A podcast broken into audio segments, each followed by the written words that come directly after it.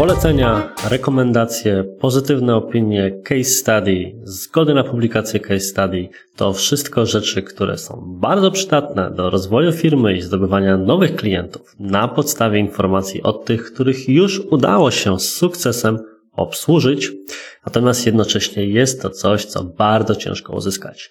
Dlatego w dzisiejszym odcinku opowiem Ci właśnie o tym, w jaki sposób ja i mój zespół Digitalk pozyskujemy polecenia i rekomendacje od firm, z którymi pracujemy bądź współpracujemy.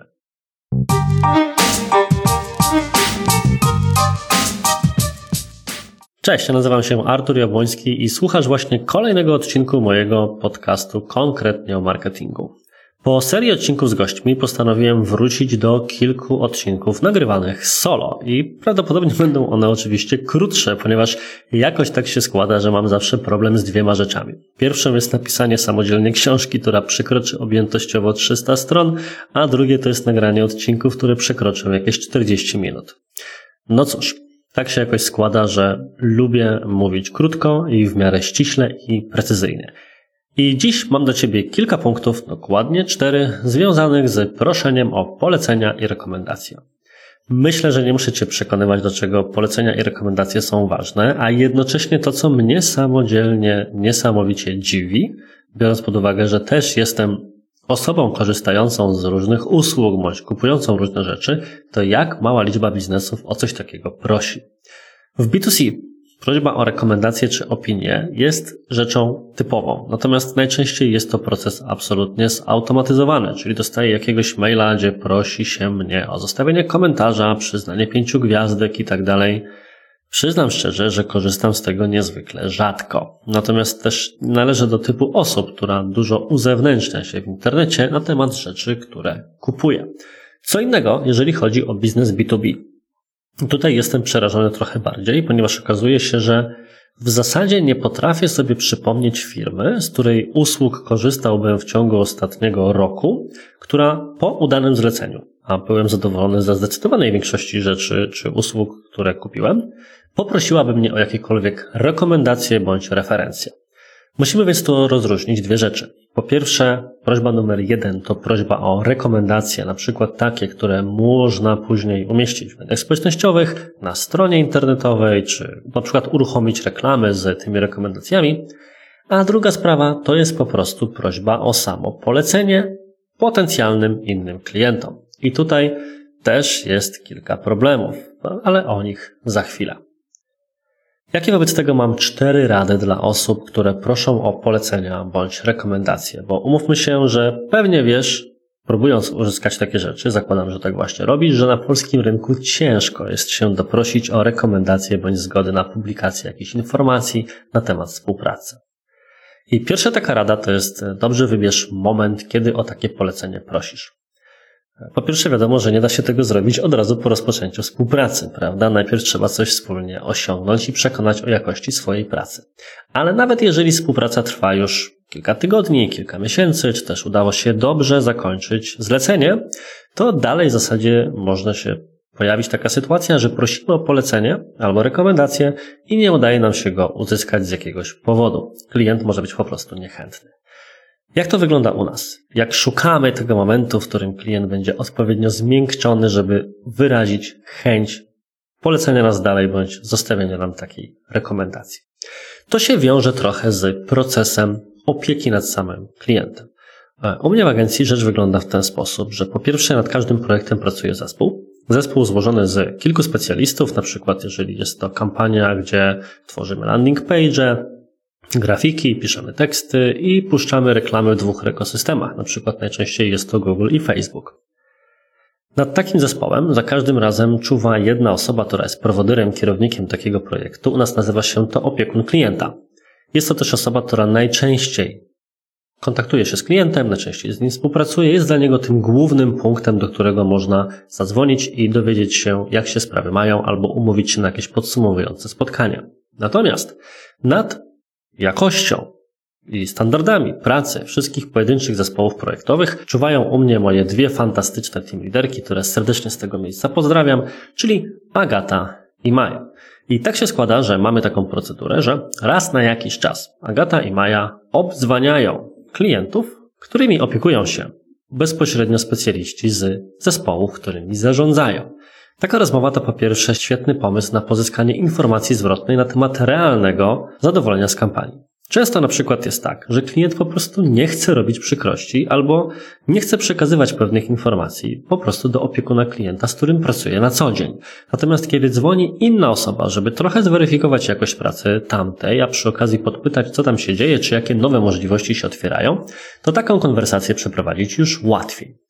No i wówczas, jeżeli, a najczęściej w zdecydowanej większości wypadków tak właśnie jest, zadowolenie klienta z kampanii wystąpiło, to to jest taki doskonały moment, żeby po tej rozmowie, w ramach podsumowania, czy jeszcze w trakcie tej rozmowy, poprosić o rekomendację, czy o polecenie nas dalej. No bo hej, skoro wszystko idzie dobrze i dobrze nam się rozmawia i jesteśmy już teraz na bieżąco w kontakcie na tym poziomie zarządczym, to może wobec tego fajnie byłoby, żeby inni również mogli skorzystać z wartości naszej pracy. Natomiast samo wysłanie takiego zapytania, czy nawet uzyskanie tej werbalnej zgody, że jasne, chętnie Państwa polecę, czy taką rekomendację przygotuję, nie gwarantuje jeszcze, że uda się ją uzyskać. I tu pojawia się punkt numer dwa, czyli follow-upy. Bardzo często sprawa wyglądała w ten sposób, że wysyła się wówczas po takiej rozmowie jednego maila z przypomnieniem, że czekamy na taką rekomendację, no i później rzeczywiście się na te rekomendacje czeka, jak na beketowskiego Godota i Spoiler, on również nie nadchodzi. Wobec tego należy przygotować na coś takiego proces. Follow-upujemy do zbólu i do skutku. Ludzie wysyłają coś takiego raz, od tego nie wracają. Natomiast ja uważam, że trzeba po prostu starać się być troszkę upierdliwym w tym zakresie. U nas w agencji rzecz wygląda następująco, że mamy taki master plik, jest to po prostu Google Sheets, gdzie są wszyscy klienci i na temat każdego z klientów mamy w różnych kolumnach kilka informacji. Czy mamy już logo od klienta? Czy mamy zgodę na publikację tego logo na stronie internetowej? Czy mamy już rekomendacje i czy udało nam się uzyskać jakieś polecenia na przykład do innych firm? I osoby, które zajmują się zdobywaniem tych rekomendacji, najczęściej właśnie opiekunowie klienta albo bezpośrednio team liderki, jeżeli to one dograły ten wątek, później regularnie odwiedzają ten plik i dzięki temu mogą sobie przypomnieć, że aha, od tego klienta muszę zdobyć jeszcze zgodę bądź informację na taki temat.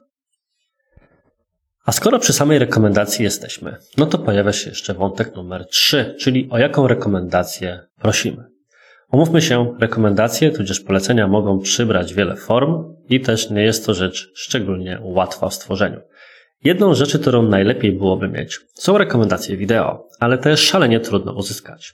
Nam udało się uzyskać kilka, na przykład od firmy Giganci Programowania, z którą współpracujemy już od wielu, wielu miesięcy, czy na przykład po audycie dla firmy Odertis, jeżeli chcesz zobaczyć, jak taka rekomendacja wideo wygląda i jak brzmi, to możesz to znaleźć na naszym blogu na stronie Digitalk w artykule poświęconym case study, a to będzie już bezpośrednio w materiałach do tego odcinka. Natomiast rzadko który klient znajdzie czas, czy być może nawet ochotę, albo śmiałość w sobie, żeby nagrać dla siebie taką rekomendację wideo. Wówczas, jeżeli okaże się, że jest on na to otwarty, to rozwiązaniem jest wzięcie swojej ekipy, pojechanie do niego przy okazji spotkania się i nagranie tego w formie krótkiego wywiadu, a może po prostu zapewnienie mu dogodnych warunków. Być może tą rzeczą, która taką osobę stopuje, jest właśnie niemożność przeprowadzenia takiej produkcyjnej strony rekomendacji, wideo rekomendacji bezpośrednio samodzielnie. Natomiast, co jeżeli chodzi o rekomendacje tekstowe? Cóż, wiemy jak to jest, właściciele czy kierownicy po prostu często nawet na napisanie prostego tekstu nie mają czasu, albo, rzecz bardziej prozaiczna, nie wiedzą jak się za to zabrać. Ile w życiu czytałeś bądź czytałaś rekomendacje, które brzmiały gorąco polecam wysoką jakość i profesjonalne usługi firmy X? Czyli takie rekomendacje, które niewiele mówią, brzmią dość ogólnie, ale jednocześnie jest to pewna oklepana forma z tekstu, z którą można było się zetknąć.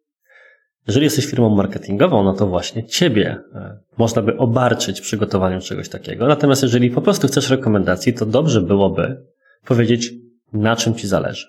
I teraz w zależności od Twojej relacji z klientem możesz albo podpowiedzieć, na które punkty prosisz, żeby w takiej rekomendacji położyć nacisk, co może być dla tej osoby całkiem przydatną informacją, żeby po prostu być w stanie Ci pomóc w sposób, jaki rzeczywiście chcesz.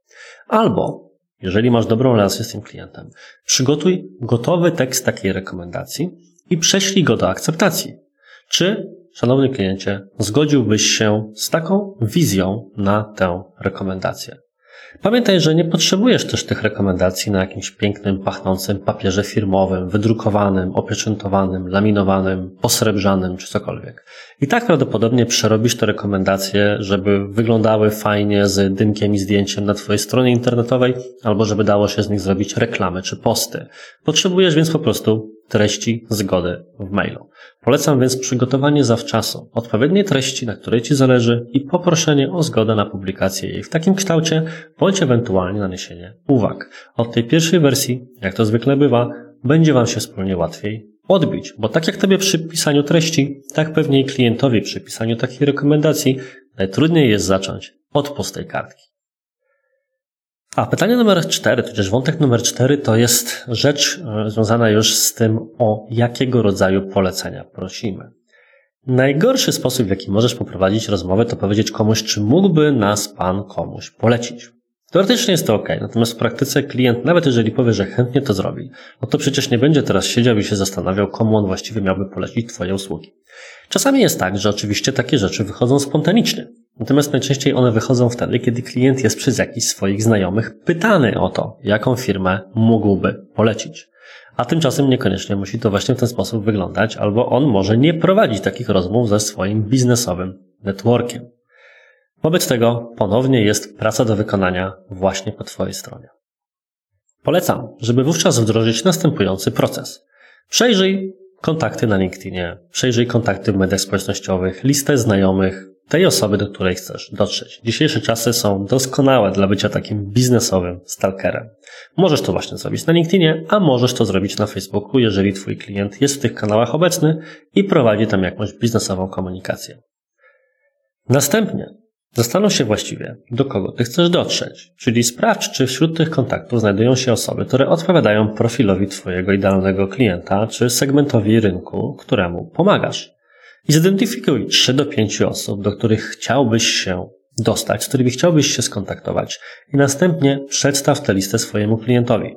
Przedstaw mu gotową listę. Szanowny panie, drogi kliencie, chciałbym dotrzeć do tej, tej i tej osoby z tego i z tego powodu. Czy mogę prosić o polecenie, numer telefonu, przedstawienie mnie w mailu, jakkolwiek bądź. Dzięki temu ponownie zdejmujesz ze swojego klienta konieczność myślenia za ciebie, bo de facto takie polecenie to trochę praca do wykonania po twojej stronie.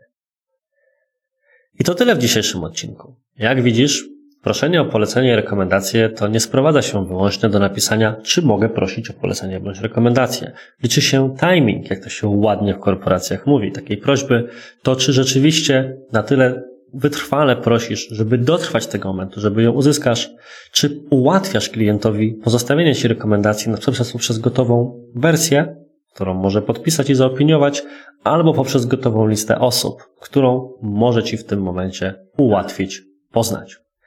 Gorąco zachęcam Cię do subskrybowania i przede wszystkim oceniania tego podcastu, żeby więcej osób się o nim dowiedziało i do usłyszenia za tydzień w kolejnym odcinku.